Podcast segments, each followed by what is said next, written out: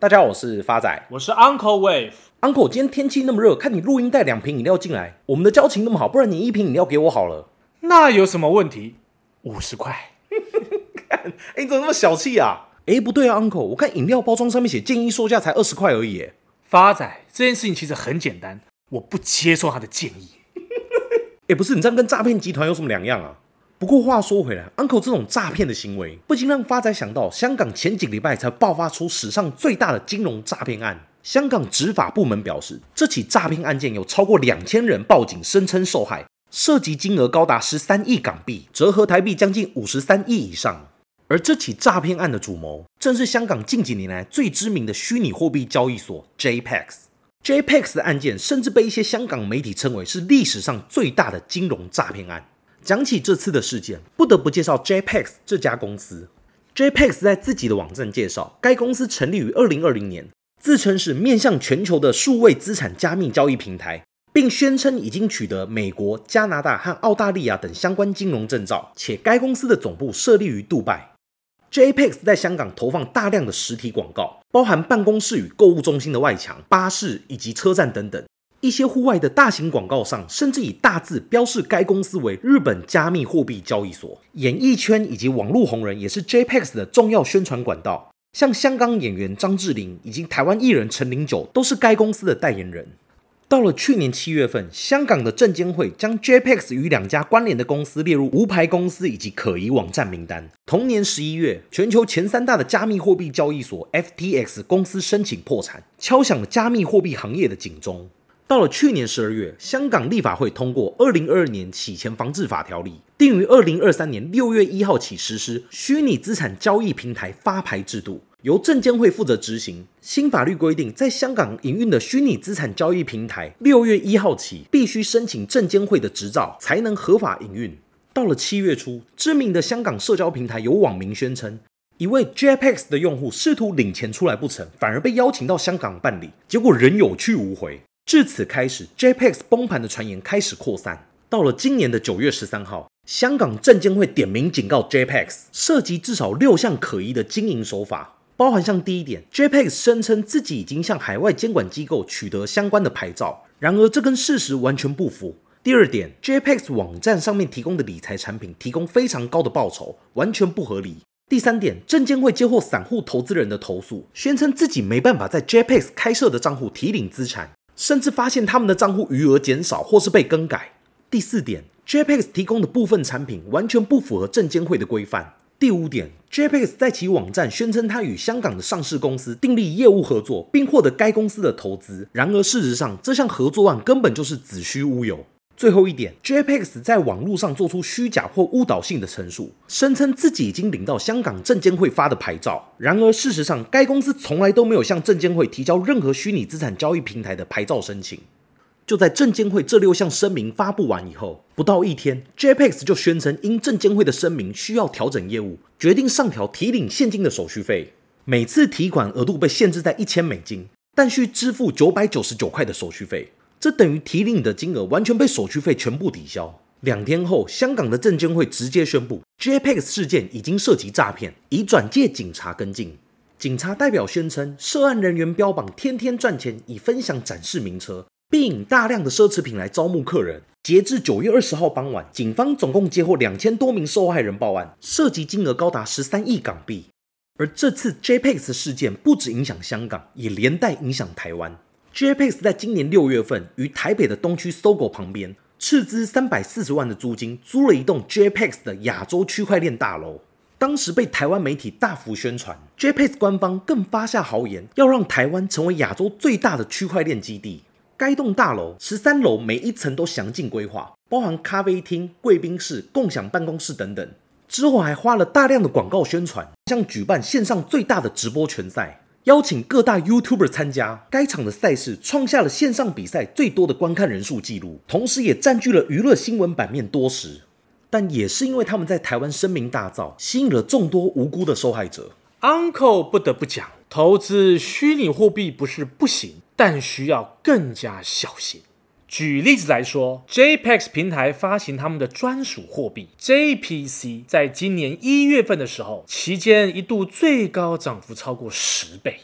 但其实只要仔细观察，就可以发现一件事：JPC 在该平台的供给量只有两个 percent，换言之，有九十八个 percent 的 JPC 是在交易所手中。发行方只拿其中两个 percent 给用户玩，但自己却持有大部分的货币，在市场上，这很明显就是操控的行为。另外，JPC 几乎没有上架其他任何平台，这也代表该币别的流动性非常的低，这都是投资人应该要知道的风险。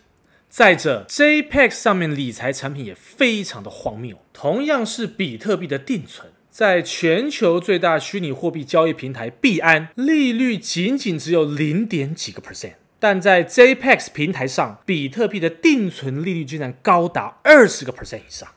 你觉得这合理吗？所以 Uncle 一直不断地提醒大家，投资一定要小心，你贪的是利息，人家贪图的可是你的本金呐、所以 Uncle 有时候你报的标的没有朝预期的方向发展，这也算诈骗吗？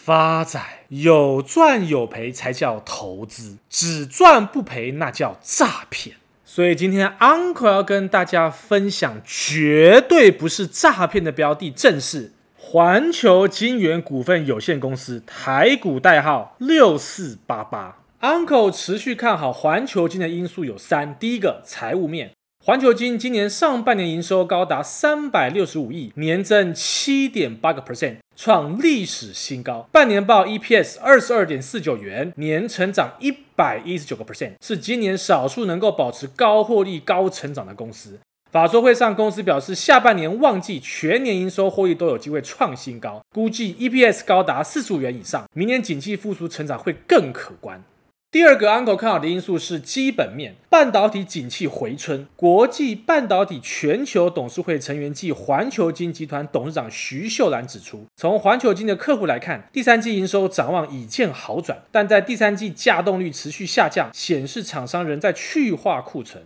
预计二零二四年第一季或第二季半导体产业景气正式迎来健康的复苏。徐秀兰以抢占先机、驱动全球布局新战略为题指出，半导体市场受到景气波动和去化库存影响，但汽车、工业电子跟生成式 AI 已成为支撑产业成长的关键驱动力。他认为，受到地缘政治跟 COVID-19 疫情影响，全球半导体产业正从分工模式转向多元供应链、多地区生产，全球减碳潮流也进一步推升新的营运模式。因此一变局，徐秀兰也指出，环球金执行的总金额高达千亿元的资本支出计划，在亚洲、欧洲及美国双轨扩产策略，包括扩充既有产能跟新建新厂。新产能计划在二零二三年下半年至二零二五年陆续开出。待美国新厂完工后，他也期待第一年能损益两平。他也指出，变化莫测的世界需要更敏捷的应对。环球金将以全球化思考、在地化布局的策略，强化自身的韧性。除了将最佳化产品的光谱拓展终端应用布局，以满足来自全球不同领域的需求，持续推动绿晶圆发展，也成为应对未来市场变化的关键战略。而国际半导体展台湾区总裁曹世伦也指出，半导体产业正站在全球合作的新起点，面向着跨世代技术创新、近邻发展以及人才永续等机会。台湾需要掌握创新及永续双轨转型的契机，迈向一兆美元产值的发展之路。值得一提的是，亚系外资指出，环球金第二季毛利率与获利都低于市场预期，主要原因来自于现货价格下跌、能源成长的上涨，造成折旧成本的增加。不过，环球金仍乐观表示，即便在二零二三年第三季营收仍低于第二季的情况下，接下来第四季将会恢复成长。整体来说，二零二三年全年营收预估将达到二零二二年持平或中低个位数百分比的成长空间。环球金指出，即便当前太阳能、绿能的发展放缓，导致细晶圆的库存量增加，加上记忆体跟代工的减产，这是第三季营收将会下滑的因素。不过，借由长约跟公司较佳的管理效益，而且第三类半导体的需求依旧在车用电子市场热络的关系，预计第四季能有相关的复苏，进一步带动营收动能。基于以上的因素，该外资重申买进平等，目标价来到每股六百元。第三个 Uncle 看好的因素是技术面。假如未来环球金的股价有修正到四百五十四块以下，那么未来反弹的目标价有机会落在五百五十八元，预期报酬将近还有二十二个 percent。这是回复听众朋友的时间，第一位是我们的老朋友老爸爸二零二二的留言。昨天跟一个好朋友吃饭聊天，老朋友说他从伟创三十块买到二十几块，然后一直摆着放了十年以上都忘了。上次看到涨到一百五，准备要卖，结果现在只跌到剩一百块。老朋友说他又想要开始准备买，请教一下 Uncle，这样的理财方式正确吗？Uncle 再次感谢老爸爸的留言。Uncle 认为股市就是如此，跌的时候心灰意冷。涨的时候莫名其妙。一个健康的投资方式应该是时常的关心自己的投资标的，而不是突然想到才要去买。那如果是没有时间的投资人，那就直接选择大盘的 ETF，持续买进即可。以上给老爸爸做参考喽。下一位也是我们老朋友上五二零九九的留言，感谢两位一直用幽默风趣的谈话来跟我们分享股市跟投资的相关知识，一定要长长久久的分享下去。想请问一下 Uncle，自己投资部位的美股前五大持股？亲爱的老朋友上五二零九九您好，Uncle 的部位主要还是以台股为主，目前的美股部位仅持有 Tesla、Nvidia 跟 S&P 五百的 ETF SPY。最后，Uncle 要感谢 Mixer Box 长期来支持跟留言的听众朋友，Uncle 都铭记在心。感谢大家一路以来的支持跟陪伴，谢谢大家。我是 Uncle Wave，我是发仔，我们下次见。